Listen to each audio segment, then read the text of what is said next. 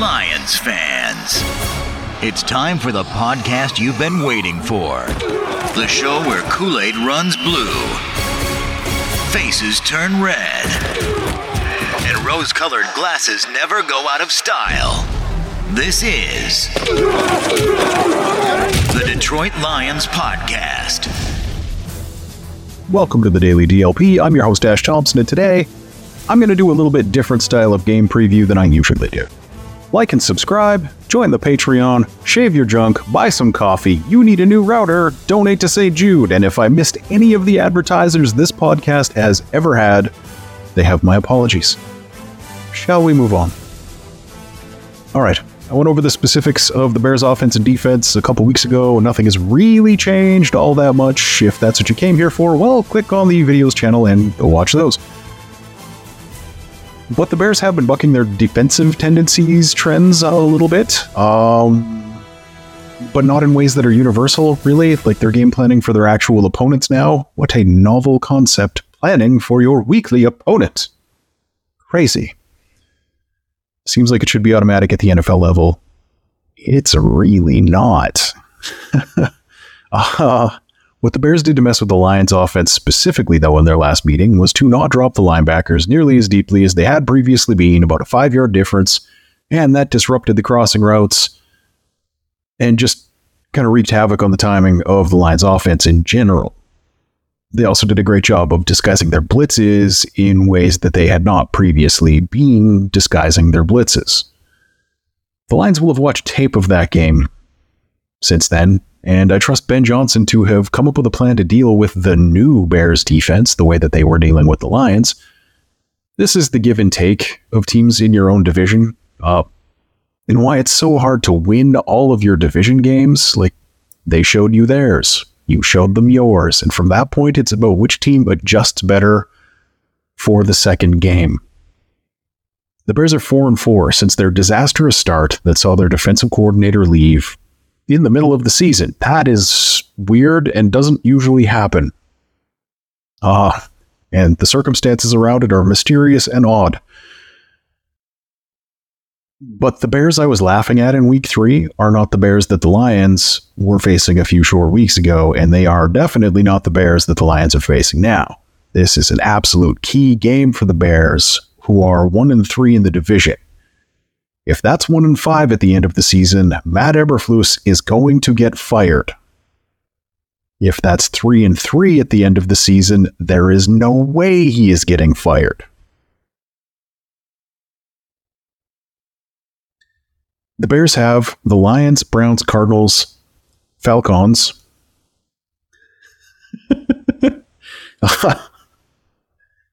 and Packers left on their schedule they've got a reasonable shot at a two and three or possibly even three and two record on the way out here. If they beat the Lions, that three and two becomes a lot more achievable. Said since the beginning of the year that Matt Eberflus needed to get to six wins this season uh, to basically keep his job safe. At least it should be safe if he wins six games. Like going from the first overall pick in the league to a six win season is progress they just desperately need a different offensive coordinator, preferably one who actually wants to coach up a quarterback, whoever that may be.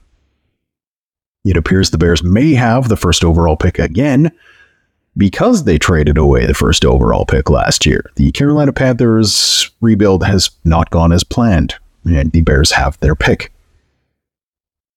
The Bears have the opportunity to drastically change their team going forward. And Chicagoans seem to be 100% sure that the Bears are going to move on from Justin Fields. But should they?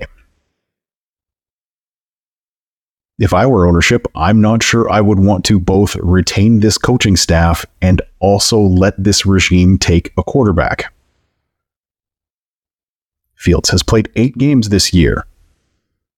He has 12 touchdown passes and six interceptions. That's a two to one ratio. That is good. He has 1,500 yards in those eight games. That is a pace that is approximately 3,400 yards, 3,200 yards, somewhere in that range. And he also has 400 rushing yards added to that. His yards per attempt is 7.1. Over 7 is good. His adjusted air yards per attempt, which used to be like two yards under his yards per attempt, are now 7.0, just barely underneath. And if you'll recall from my how do I judge a quarterback season, that's one of the huge metrics is you're adjusted higher than your regular yards per attempt. And this is being done with one wide receiver and a tight end in the passing game, and then a bunch of other schmucks who probably shouldn't be playing. That's with no running backs whose name you know, unless you've been searching the fantasy waiver wire due to some injuries this season. What if you added to that team, say, Marvin Harrison Jr. and another starting offensive tackle, and then signed two or three defensive free agents to go on with Sweat, who you just picked up at the trade deadline?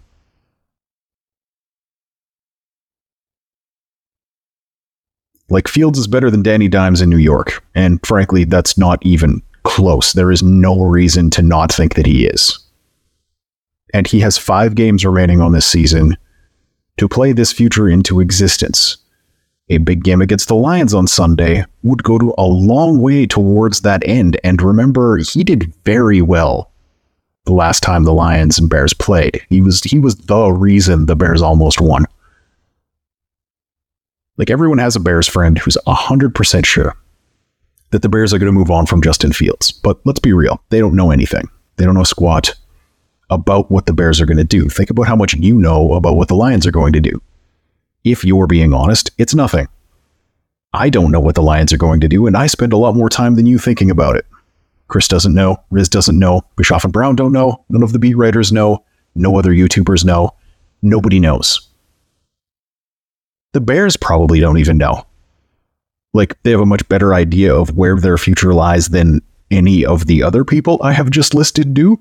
But if Fields closes out the year with 10 touchdowns and no interceptions, with 300 more rushing yards and no fumbles, they're not moving on. there's there's no way they would move on from Justin Fields if he closes this season out playing very well.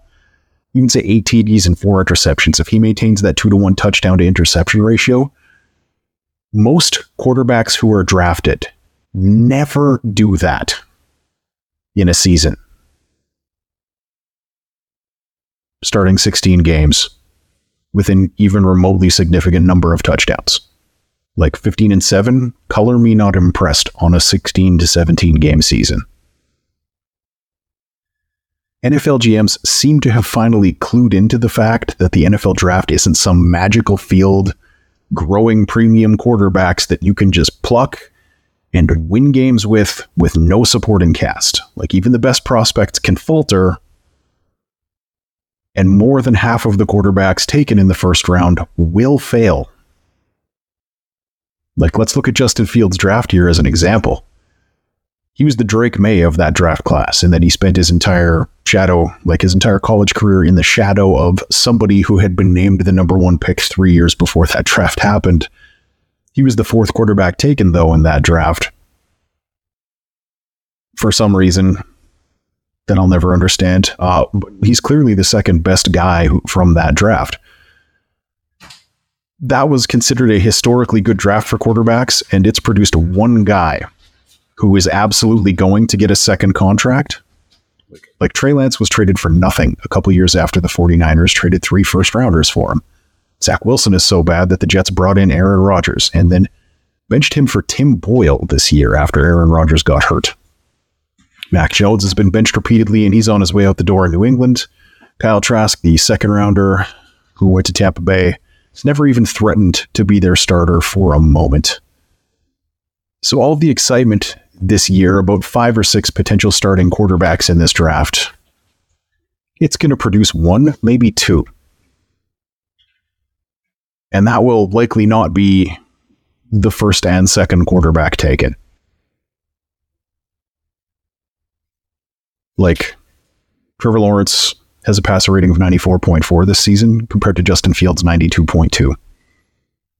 So, for those of you who don't actually watch Bears games two or three times for a weekly segment that you do on them, ask yourself why do you think Trevor Lawrence is locked in as a starter forever while Fields is trash and definitely going to get cut when their production is basically exactly the same, and Lawrence has a much better supporting cast.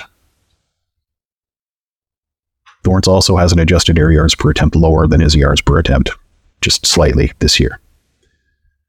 The difference is that one has been able, one has been asked to carry a terrible team, and the other has been asked to carry a good team. Like, when will people stop making the he doesn't have a team that can do anything excuse for Fields? When it stops being valid. Like, I hear people making comparisons between Justin Fields and CJ Stroud, but if you look at the Bears offense versus the Texans offense, the only player who would start for the Texans is DJ Moore. Well, okay, Braxton Braxton Jones would probably move over to right tackle and replace George Fant. You might argue that Cole Kmet would start over Dalton Schultz, who just returned to practice for the Texans, but I think you're wrong. I don't think there's a question of which of those two players is a better player. I think Kmet benefits from the Bears basically having nobody else to throw to. Like Bears fans are tired of tired of losing, but Fields is not the reason that they're losing.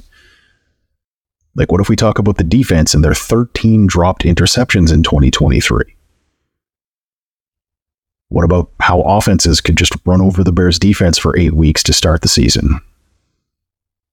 What if we talk about play designs where the center, left guard, and left tackle all pull to the right side and, and give the unblocked defensive tackle the easiest tackle for loss he's ever going to see?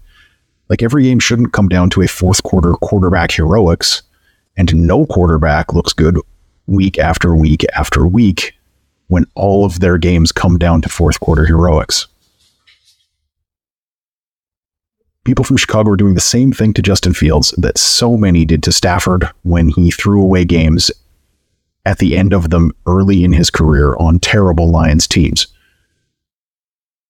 What Justin Fields did last time he faced the Lions was very nearly single handedly drag a team that is currently 4 and 8 to a win over a team that is currently 9 and 3. The only thing the Lions have to stop this week is Justin Fields. And that's your answer on whether Chicago should replace him or not. Like, people will talk about Fields' seven fumbles, but Lawrence has eight this year. Josh Allen had 13 last year. Fields isn't a statistical fumble outlier for a quarterback that runs the ball. Uh, as a side note, for Lions fans who like to complain that Goff is a habitual fumbler, and you are out there, he has five this year. He had seven all of last year. Say less, he's just normal. It could be so much worse. He's also one of the only quarterbacks whose touchdown percentage is the only quarterback in that group I just listed whose touchdown percentage is double his interception percentage in 2023. And that seems like a good spot to tr- transition over to why this game is super important for the Lions. The Lions offense has had some issues that started with the Bears game, particularly in the passing game. The Bears gave the Lions' last few opponents a template for slowing this team down. The Lions need to show that they move beyond that template that was being able to give them fits. Additionally, the Lions are 2 and 1 in the division. Falling to 2 and 2 would be a step back from the 5 and 1 they had last season. And with two games against really a really good Vikings defense, it could end up being a big step back in the division if the Lions drop this game. The Lions are going to win the division. Like their magic number at this point is three for both the Packers and the Vikings. And the Lions are going to win a couple, and each of those teams are going to lose a couple in the last five weeks. But the Lions dropping this game would bring into question whether the entire season was built on a few lucky breaks, beginning with Brian Branch running back a pick six on a perfectly placed Patrick Mahomes pass in week one. Everyone's on the Lions bandwagon right now because they keep winning the games that they should win. For the Lions' peace of mind, they need to take care of this one because it's one that they absolutely should win even with all of those injuries on defense that I talked about yesterday, like four to six expected week one starters are out on defense this week. The Lions are still the better team in this game. Like the prognosis for playoff success, though, is a lot better if the Lions hit that magic number themselves by the end of the year and don't have to rely on other teams losing a bunch of games to get in. The Bears are the only team left on the Lions schedule that are under 500 right now. I suspect the Vikings will be when the Lions play them in two weeks, but right now, the Vikings are a 500 team. This should be the easiest game by far left on the Lions' schedule. And if they can't close this out, their status in that second tier of NFC teams might might be a myth. They're nine and three. They've walked the walk to this point in the year. Bill Parcells said famously that you are what your record says you are. And that is one of the universal truths of football. Every team gets lucky breaks and unlucky ones. The teams that played well enough to capitalize on the lucky ones and not be buried by the unlucky ones are the teams that end up with winning records. That's it for this week. If you see me on the post-game show, there will be no Monday daily DLP. That is how that works. I haven't heard yet from Chris whether uh, Sandman can make this one. So, see you Monday or Tuesday. Let's bring it in here together. Let's go. Let's go. Let's go, baby. Lions on three. One, two, three.